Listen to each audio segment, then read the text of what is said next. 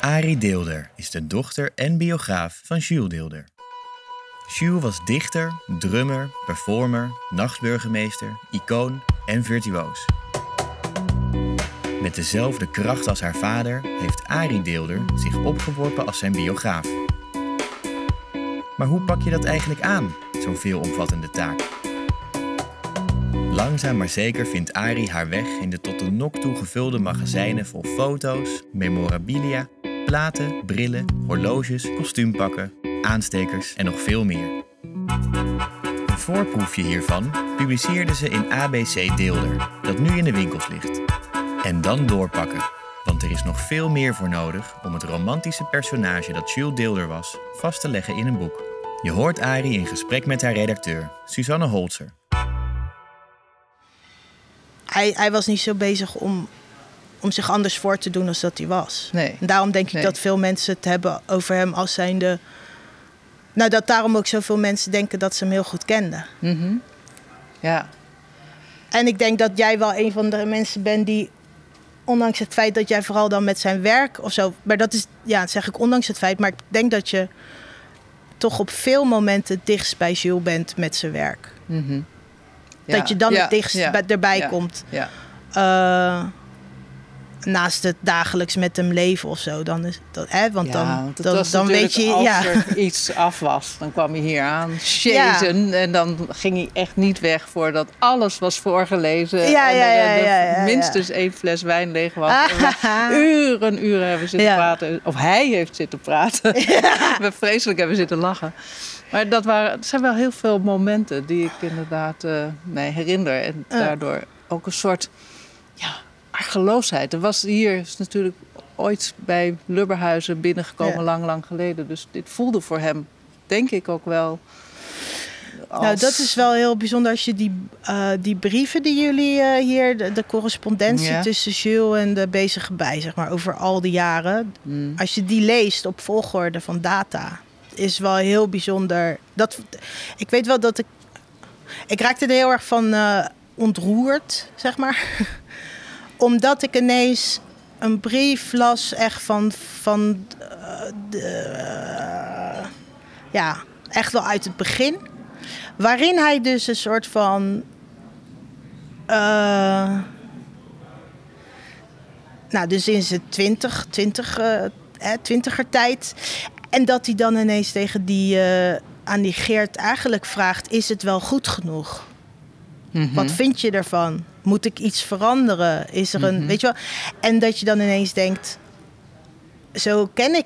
Dat is niet de Jules die ik ken, Mhm. zeg maar. De Jules die ik ken eh, was al veel zekerder van zijn werk en had al, eh, denk ik, een soort van bepaalde stijl ook wel, weet je wel. Want ik was 40 toen hij geboren werd. Maar ik herkende dus ineens mezelf in Jules in die brief of zo. Snap je wat ik bedoel? Ja. Dat ik aan Jules vroeg, Ja. wat vind je ervan? Ja. Ja. En moet ik nog wat omruimen? Weet je zo. En, en dat vond ik zo bijzonder om dat te lezen. Maar dan lees je dus ook dat het, hoe die zeg maar in het begin veel afwachtender en vragender. En op een gegeven moment ook echt wel een soort van... ja, hé, hey, hallo, ik heb die bundel bij jullie ingeleverd. Wanneer wordt die uitgegeven? Ja. Ook omdat, en dat vond ik ook wel... Maar ja, dat hij op een gegeven moment heeft hij het over... ik moet daarvan af. Want dat was de Zwarte Jager en dat had hij geschreven... terwijl hij heel erg liefdesverdriet had. En niet lang daarna... of nou, een jaar daarna of zo ontmoette die mijn moeder. Maar toen was die bundel nog niet uitgegeven. En ik lees daar dan dus heel erg in, wat ik wel begrijp, dat je heel lang ergens mee bezig bent. En dat staat dan voor een bepaalde periode.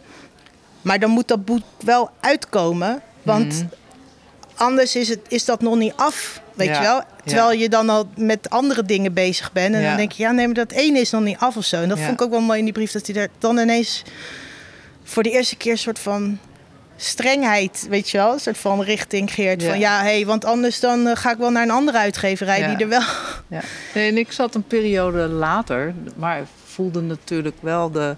doordat dit hetzelfde huis is. en ik heb Geert Nee, Lubberhuizen ja. nooit gekend, maar ik voelde wel de vertrouwdheid. En die, die werd aangenomen. En interessant dat je dat zegt over die tijd, want ik was vlak voor de periode dat de Renaissance verscheen. Ja. Dus het wonder dat hij 50 was Ja, geworden, ja, dat hij dat eh, al had gehaald. Ja. En ja, dat is een, inderdaad een soort spanning zit er creëert hij misschien wel zelf of creëerde die in iets magisch van iets maken en dan ja ook het, zich wel heel erg bewust ook van de tijd. Mhm. Eh, en, Ja, eh, ik denk dat het ook een beetje te maken... Ja, weet je wel, later en toen hij dan daadwerkelijk stierf of zo... dat je ziet dat mensen... Gilles was natuurlijk eigenlijk ook een soort van romantisch personage.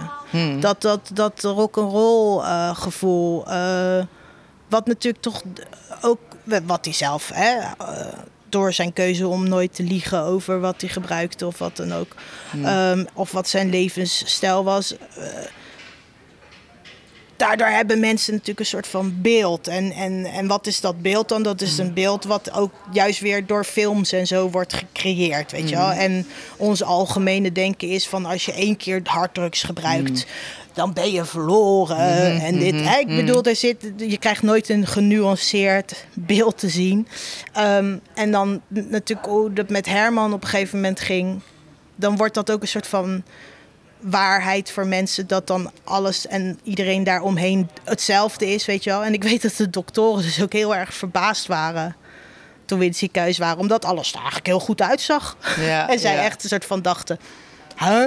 Weet je wel, ik bedoel, Gilles was ook niet, het, zijn leven was ook niet zo hysterisch als dat mensen denken. Nee, maar, maar hij had ja. zelf een soort van, er zat een soort van magie omheen. En Ja. dus ook, ook om het feit dat hij altijd zelf dacht.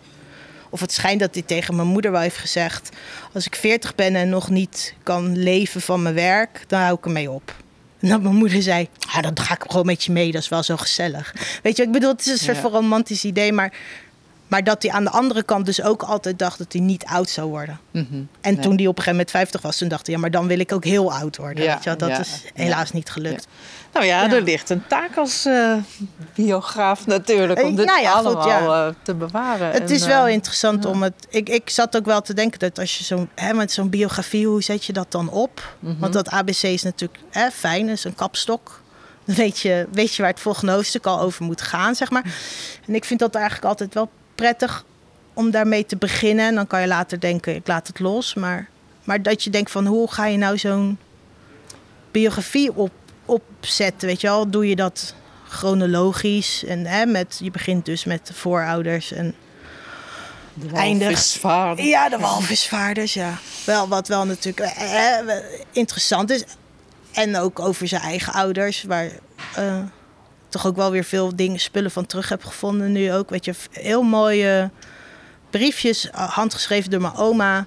Toen ze dus eigenlijk toch best wel ouder was. In de jaren 80, jaren 90 heeft ze dat opgeschreven. Over haar verhalen van tijdens de oorlog. Eh, waarin zij toch eh, twee periodes ook alleen is geweest met eh, Nettie en daarna met pasgeboren Jules. Omdat Arie, mijn opa, toen natuurlijk eerst aan het vechten was. En toen werd Rotterdam gebombardeerd. En toen werd hij later opgehaald door de Duitsers. En haar Overschie, waar zij toen woonde, dat was zeg maar een, een wijk die heel makkelijk en heel snel is ingenomen door de Duitsers. Dus zij hadden echt eh, ja, we- parachutisten die in het, eh, in, het, in, het, in het tuintje ernaast landen, weet Ja, je wel. ja, en en ja. ook dat, ja, ze- dat ze zich dus 40 jaar later in dat opschrijven toch nog steeds afvraagt of ze niet eh, heeft meegewerkt met de, met de Duitsers, omdat ze dus een Duitse soldaat die voor haar deur ineens stond, een, toch een aspirintje had gegeven, want hij had zijn hoofdpijn. En dat ze dan dus ook zegt, ja, is toch gek hè, dan, die jongens die hadden van alles en nog wat aan hun riem hangen, maar een aspirintje was er niet bij. Ja, ja. Weet je? Maar ook ja, zo van dat, dat ze dan dus het gekerm van een gewonde soldaat Nou ja, dit is natuurlijk eh, heel relevant, omdat Jules is natuurlijk Ja. zelf ook helemaal doordrenkt met de fascinatie voor die oorlog.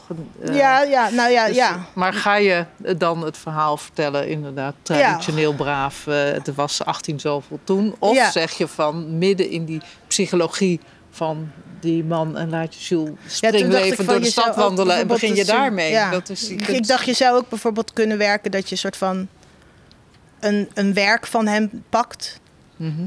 Wat dat dan ook is, een gedicht of een heel boek of eh, weet je wel, uh, zijn singeltjes, die, die, zijn liedjes en, uh, of, of, of een ready-made. En dat je dan die periode dat hij dat gemaakt heeft met de inspiratiebronnen en het leven wat hij zelf toen leidde. Dat je hem op die manier een soort van uitlegt naar aanleiding van zijn werk. Dat je uitlegt wie hij was en waarom hij dat gemaakt heeft. En tenminste, ik bedoel, als je het hebt over voor wie schrijf je een biografie.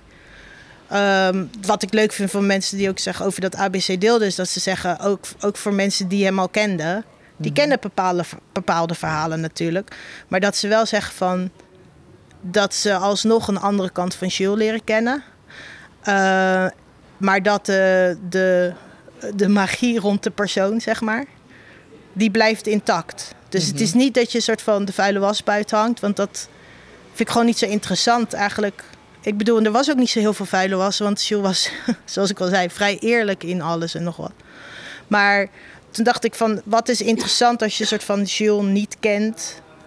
Dan lijkt het mij ook interessant om te weten door wie Jules dan weer werd geïnspireerd. Ja, en wie wat er zijn met hem op, zijn ja, en en met wie- wie er ja. met wie er met hem op. Want waarom Ja. waarom ben je bezig met de oorlog? En Ja. waarom, dat is natuurlijk heel erg ook een bepaalde leeftijd. Ja. Of hè, weet je, gewoon een bepaalde tijd. is natuurlijk gewoon, ik weet dat mijn moeder ook van haar ouders van alles en nog wat wilde weten over de oorlog.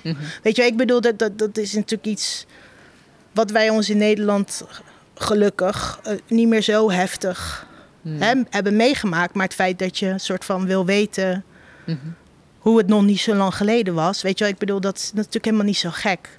Nee, Ma- in die maar- zin is het natuurlijk, jij bent zelf ook een deelder. En je bent onderdeel van dat boek ga je worden van die biografie als verteller. En, Ja. eh, want het is niet alleen Jules, maar je geeft jezelf daar natuurlijk ook mee. In de manier waarop je wil vertellen wat jouw fascinatie zit. Dus daar, je Ja. hoeft helemaal niet een traditionele biograaf te zijn. Je kunt op alle... Nee, maar ja, wat is nou eigenlijk een traditionele biograaf? Nee, daar moet je je niet in verdiepen. Je moet gewoon het verhaal ik heb heel veel biografieën gelezen de laatste tijd. Maar dat ik dan toch ook denk van ja, het is toch ook. Ik, weet, ik zou nou toch niet precies weten wat nou een traditionele. Want iedereen heeft toch ook wel weer zijn eigen achtergrond. Waar hè, bijvoorbeeld hè, mensen die een soort van literatuurdeskundigen, die gaan dan toch op een andere manier zo'n biografie schrijven als een sociaal-cultureel eh, persoon. Nee, maar daarom moet jij doen met alles wat jij in je hebt. Ook als theatermaker, als verteller, als Ja. dochter van. Nou, die ja, ik ben altijd best wel veel het- ja, beeld, hè. Dat is voor mij altijd belangrijk. Ja, ja. Toch plaatjes kijken. Mhm. Kijk, en ondertussen ben ik gewoon verhalen aan het verzamelen. Mhm. Maar dat is nog wel een soort van... Ja, ik, ik las ook iemand die zei van... Ja, ehm, blijf ze wel... Of van, kan je als dochter wel... eh, eh, afstand bewaren van je onderwerp? En toen dacht ik, ja, dat is ook eigenlijk zo'n mythe. Dat je een soort van... Door afstand te creëren van je onderwerp... Dat je dan... eh, dat je dat zou moeten kunnen als maker. En dan denk ik, ja, ik moet eerlijk toegeven, ik geloof er gewoon wel in als je, als je soort van verdwijnt in je onderwerp. Weet Ja? Want ik ja. bedoel, afstand van je onderwerp houden, ja, Nee, maar dat wat is... om een soort van weer en wederhoor. Of weet je, dat je soort van denkt van, ja, ik bedoel, of dat ze een soort van bang zijn dat je niet de negatieve punten zal benoemen. Terwijl, Nee, maar het gaat behalve dat je probeert wel iets wat uit de realiteit komt te vangen, natuurlijk ook een verhaal te vertellen. En het verhaal van Ja.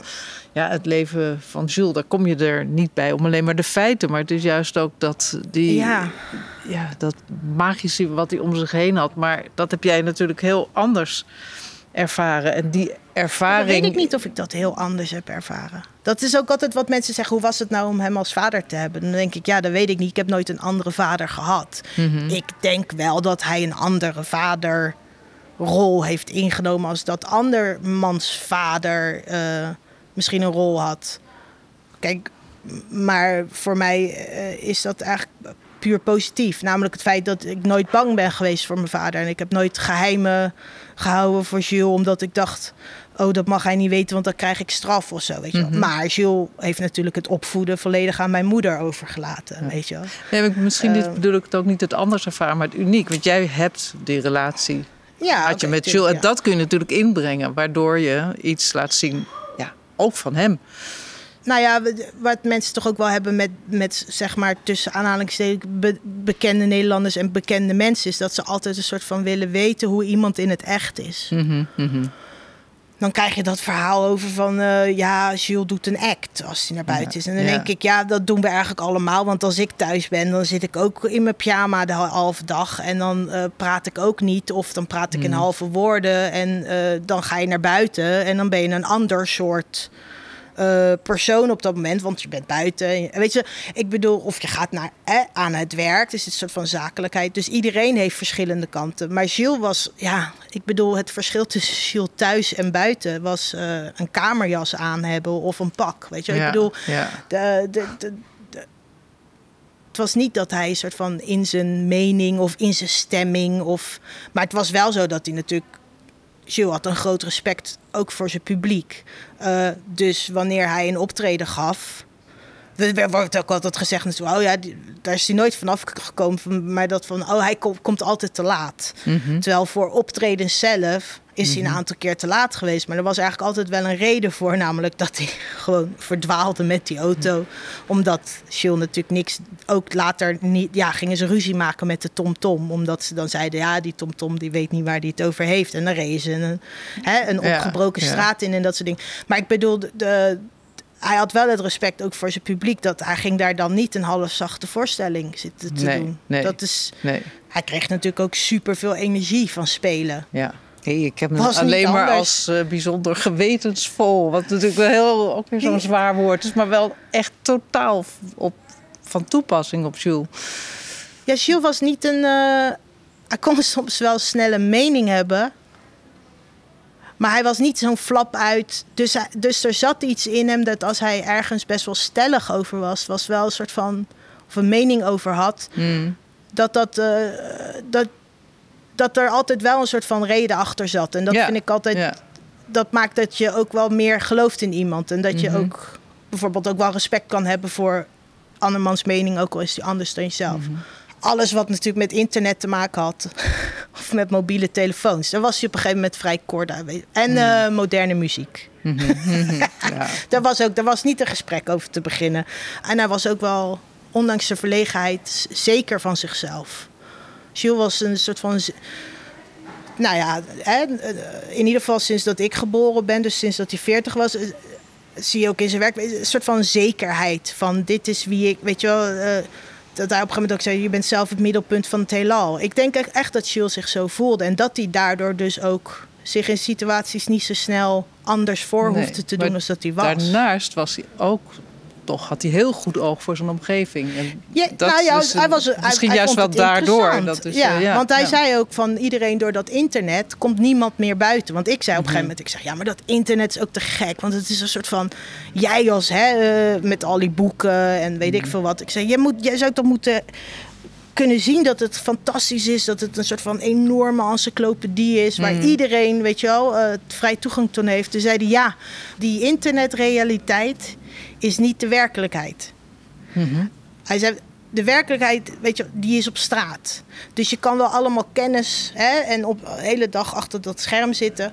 Maar als je niet de straat op gaat en de mensen om je heen eh, ziet en, en, en het leven en dit en dat, dan heb je daar geen zak aan. En als je dan nu ook kijkt hoe dat nu steeds meer iets is waar we mee moeten leren leven. Dat er op het internet ook gewoon heel erg veel informatie staat waar je echt beter bent zonder dat te Mhm. hebben, weet Ja. je wel, of zonder daarnaar te kijken. Of, ehm, en dat dat ook hè, verhalen zijn die in de werkelijkheid, als je vervolgens de deur dichttrekt, echt gewoon totaal niet van toepassing zijn. Dan denk ik, nou, daar was hij dus wel.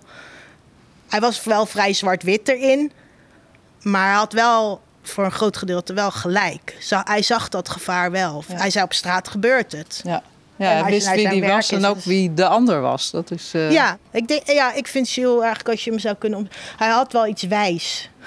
ja, ja Dat, is Ja. dat had ik niet gezegd toen hij nog leefde. Nee. Maar sinds je dan weer naar zijn, zijn gedichten leest en dat soort dingen, dat je soort van. En dan nadenkt over hè, hoe die was en zo, dan. Egoïstisch en wijs. Oh, goede titel voor een biografie. Een mooie rode draad om daaraan. Dus nou ja, Ja. te zoekend van hoe krijg je die diepte daarin... terwijl je toch ook alle verhalen vertelt. En die gelaagdheid Ja. van die persoonlijkheid, hoe open je dat? dat Hij is, was eh, niet een eh, simpel persoon. Hij was natuurlijk gewoon, hij was ook wel heel eerlijk. Hij was eerlijk in zijn egoïsme. En dat maakte dat, dat ermee te leven viel, omdat je Hm. wist wat je ervan kon verwachten. Ja, ja. ja. En maar ik moet daarbij zeggen dat eh, ik als kind dat niet heb ervaren. Hem als egoïstisch. Nee. Weet je wel, het is niet wat je soms hoort van mensen die Ja, dan maar zeggen... mijn vader was er nooit of dit en dat. maar- niet egocentrisch? Is dat niet Ja, een misschien betere wel. term? Dat, dat- Ja, misschien wel. Ik weet niet precies wat het verschil is. Ik weet alleen dat mensen het zien als volledig negatief. Nou, en dat vind ik egoïsme niet. is denk ik ten koste van een ander. En egocentrisch is denk ik zich bewust van zichzelf zonder schade aan de ander te brengen. Nou ja, dat, Oké, ja, nee, goed. was dus ook wel egoïstisch. oké. nee, nee, maar ik bedoel, d- ik denk dat dat ook wel, wel eh, dat dat vooral een rol is die, of tenminste een, een gebrek aan hem was, zeg maar, wat, wat, wat mijn moeder dan wel aan hem merkt. Weet je, ik bedoel, Mhm. Jules stond, je kan natuurlijk, als je een beetje buiten de, buiten de mensen staat, Mhm. wat voor hem beter werkte qua observeerder en voor zijn werk en ook wel voor zijn persoonlijkheid qua verlegen en weet je dan, dan ben je altijd ook een stap verder, verder verwijderd van je partner zeg maar als zijnde ja iemand moet de boodschappen doen weet je wel? ik bedoel Ja. nee maar je kan Ja. wel ja nee maar en dan en dan zei ah, kan jij boodschappen doen en dan zei hij ja of dan hè en dan dan was het einde van de dag. Kijk, nu kan je boodschappen doen tot heel laat. Maar dat was Mhm. toen dan niet. En dan waren er geen boodschappen. En dan, ja, want ik was aan het schrijven. Mhm. Weet je, ik bedoel, dat is, dat is natuurlijk ook dat mensen zeggen tegen AMC... zo van, Jules kon zijn wie die was... omdat jij ook was wie jij was. Weet je, omdat Ja. je een soort van... En eh, ik bedoel, ik denk ook dat als Jules mijn enige ouder was geweest... dan denk ik dat ik wel bepaalde dingen had moeten leren van iemand anders. Ja, maar AMC is natuurlijk ook een volstrekt autonoom persoon die zich in. Die Ja, maar ik bedoel, ja, de, de, ja. Jules kon zich in een bepaalde rol ja, zetten. ja, dankzij dat. omdat het werd opgevangen door AMC. AMC. Ja, Weet je wel? En ja. dat is natuurlijk eh, in sommige gevallen eh, fantastisch. Als je op Ja. die manier. Een, eh, want, want het is natuurlijk ook zo andersom geweest. Weet je wel? AMC als kunstenaar is ook op die manier gesteund door Jules. Weet je wel? Ja. Maar ik denk dat dat, dat, dat, dat, dat, dat dat romantische idee van Jules als een soort van persoon op zichzelf. En Mm. ehm, ja, dat is. eh, iemand moet toch wc-papier halen. Ja. Weet je wel, ik bedoel, dat is nou eenmaal de wereld waarin we leven. Ja. En daar was Jules niet, niet vrij van, zeg maar. Dat is. Maar eh, ik denk dat het, eh, het wc-papier halen. Ah, hij deed daar- veel- hij deed veel wel- hij deed verder wel veel boodschappen wel. De mazzel dat ze elkaar natuurlijk hebben leren kennen. Dat, dat, dat, Oh ja, ja, zeker. Ik weet, ik zal nooit vergeten het beeld wat ik, wat ik heb van mijn ouders van de eh, jonge leeftijd. Dat, en dat, dat moet zijn geweest voor Renaissance ook. Voordat, Ja. eh, die cover bestaat namelijk uit verschillende ehm, ja, kaders Mhm. van eh, marmer, zeg maar. En ik weet nog dat ik met mijn moeder meeging naar Harrods, een eh, teken, Mhm. tekenwinkel. En dat we daar ehm, vellen met marmer, zeg maar, zo eh, papier gingen uitzoeken. En ik natuurlijk allemaal hele felle kleurtjes wilde. Nee, nee, nee, zo. En ik weet nog dat dan, we hebben zo'n lange eettafel. Mhm. Wat dan ook de werktafel was en mijn huiswer- huiswerktafel. En, maar, en ik weet nog dat mijn vader en mijn moeder allebei dat had. Dus hè, verschillende opties van eh, hè, de groen als achterkant en de roze naar voren en andersom en dat soort dingen. En dat ze allebei met hun handen op hun rug achter elkaar om die tafel heen liepen zonder iets tegen elkaar te zeggen. En dat ik, dat ik dus als jong kind toch dacht, volgens mij is dit bijzonder. En dat Mhm. is een soort van gek ding wat, wat ik wel weet van mijn ouders, dat die soort van zonder iets te zeggen tegen elkaar dan eigenlijk toch precies wisten hoe het zat of zo. En dat, dat is wel iets wat ook. Kijk, het is, ja, het is een beetje gek, maar Jules is eh, voor mij sinds dat hij dood is. Hij was natuurlijk mijn vader, zeg maar. Maar de laatste jaren zag ik hem eigenlijk... Ja, zagen we elkaar eigenlijk ook als vrienden, zeg maar. Maar eh, die relatie van mijn ouders... die zij hadden voordat ik ook kwam, zeg maar... was toch al tien jaar.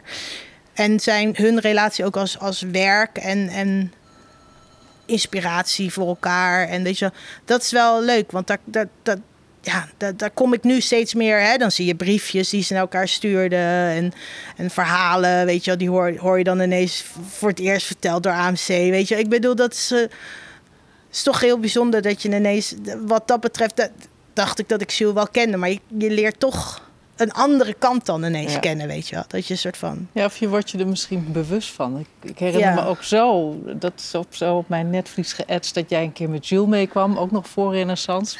op kaplaarsjes. ik denk dat je acht was of zo. En die argeloosheid. En Jules ook gewoon uh, met, hier met Ernst Nagel aan het werk... en uh, over een nieuw, nieuw boek sprekend. Ja. En jij was ik weet niet of je één woord hebt gezegd, maar je liep daar gewoon als een soort satelliet, voorkomen je eigen element ook. En ja. Ik, ja, dus ik denk dat je heel erg. Ik denk dat ik vooral heel blij was dat we eindelijk klaar waren met de platenwinkel kijken. Oh, Want het was wel zo dat we namelijk vaak waren dat als Jules dan naar de bij ging, dan had hij ook altijd ja. een afspraak met in de balie ja. met een Alfred, een Engelsman die dus een platenhandelaar was. Ah, ja. En dan ging die vaak ook nog tegenover Paradiso. Zat er toen een kelder en dat was dan ook een platenwinkel. En dan ging ze heel lang in die kratten zo, weet je wel, Oh, zoeken naar een plaat. Ik, ik werd door Gilles en Annemarie natuurlijk overal mee naartoe genomen ook, Ja. als klein kind. Dus het, en de, ik denk dat het ook een verschil is dat ik heb volwassenen nooit als vijand gezien. Mhm. Eh, in dat zie je heel vaak als kinderen een soort van apart worden gehouden van volwassenen, is dat dat dan ineens ook een ander soort dier is, weet je wel. Ja. En dat heb ik nooit zo ervaren. Wat er natuurlijk ook toe leidt dat ik op een gegeven moment super, hè, dan word je omschreven als brutaal, omdat je gewoon, eh, ja, ik heb nooit dat idee gehad van, oh, ik moet letten op wat ik zeg, want diegene is volwassen. Weet je wel Ja, dat je denkt, ja. moet letten op wat ik zeg, want ik ken die mensen niet. Of let op wat ik moet zeggen, omdat ik weet dat die mensen juist... Hè, bijvoorbeeld mijn opa en oma. eh, Ik zong vroeger, wist helemaal niet wat het betekende... maar dat je dan zo door, door paradevoorstelling... en dat je dan een lied leert... en dan de liebe, liebe, liebe meid elke dag met je benen wijd. En dat was skoppie, skoppie, die skop, boem, boem. Weet je wel? En dat dan Marie dan in, het, in de auto zei... eh moeten maar even een ander liedje verzinnen om te zingen bij opa en oma, weet je. De, dat wist ik wel, maar er was niet voor mij... eh, En Jules heeft ook altijd... Ik heb, Jules heeft nooit tegen mij gepraat alsof ik een kind was. Ik denk Nee. niet dat dat... Nee. Mijn moeder ook niet. Nee, nee, volwassenen waren niet de ander. Voor je was je niet nee, geïntimideerd. nee. Maar je hebt ook mensen die soort van... mi. Ja. En dat, ik zag dat ook met, zeg maar, dat mijn nichtje Sam, eh, zeg maar, wel één keer in de week bij ons was of zo. Dus dat, is- en omdat ik geen kinderen heb. Dus Sam was een soort van, ja, soort van surrogaat kleinkind. Mhm. En dan zag ik ook hoe Jules met haar omging. En dat was dan ook een soort van volkomen naturel. Eh, niks niet een opa-rol. Of weet je, dat je denkt dat is ook allemaal zoiets wat we onszelf aanspreken. Dat je je dan zo moet gedragen. Want nee, gewoon mot je ook een kopje thee. Weet je wel, Ja, zo dat. ja. En, en, eh, Ja. en ook dat wat hij bij mij deed, dat weet ik nog dat ik dan bezig was met een puzzel of met een Lego bouwstuk. En dan kwam ik de volgende ochtend voor school dat ik dacht, oh, dan ga ik nog even Lego of nog even aan die, nog even die puzzel. En dan was hij af. Dan zat, had Jules de hele nacht dat Oh. gewoon overgenomen. En dat deed hij ook bij Sam. Dus dat vond ik dan wel prettig. Dat ik denk, oké, het was Niet de enige. Nee, nee, nee. Maar dat, weet je, ik bedoel, dat, ja, een soort van... Maar, maar hij kon ook net zo goed dat je alleen met hem was... en dat ik als kind, weet je nog wel, in de pijp in zo'n restaurant... en dan ging hij gewoon de krant lezen. En dan zat ik de hele tijd Ja, een beetje ja. zo... Maar dat leidde er ook toe dat ik niet bang, bang was om te zeggen... ja, nou vind ik het niet meer leuk. Of, ehm, ik- weet je wat ik bedoel? Dat, Ja. dat, was dan, dat mocht dan dus ook. Dan Ja, mocht je ook ja. die krant wegmeppen en zeggen... "Bleh." Ja, ja, ja. Nooit een boek aan Jules geven op een verjaardag. Was hij ook weg. Zat Ja, dan was hij gelijk weg. de hele tijd naar dat boek te lezen. Zeg, over boek gesproken. We hebben het helemaal niet over het ABC Deelder gehad. Wat verder ah, helemaal niet erg is, omdat dit natuurlijk... Dat moeten ze dan maar lezen, moeten toch? ze lezen, vind ik ook. ik denk wel heel vaak aan wat Jill zei van niet lullen, maar spelen. Dus niet lullen, maar lezen. Ik kan dat op heel veel dingen natuurlijk uh, neerleggen.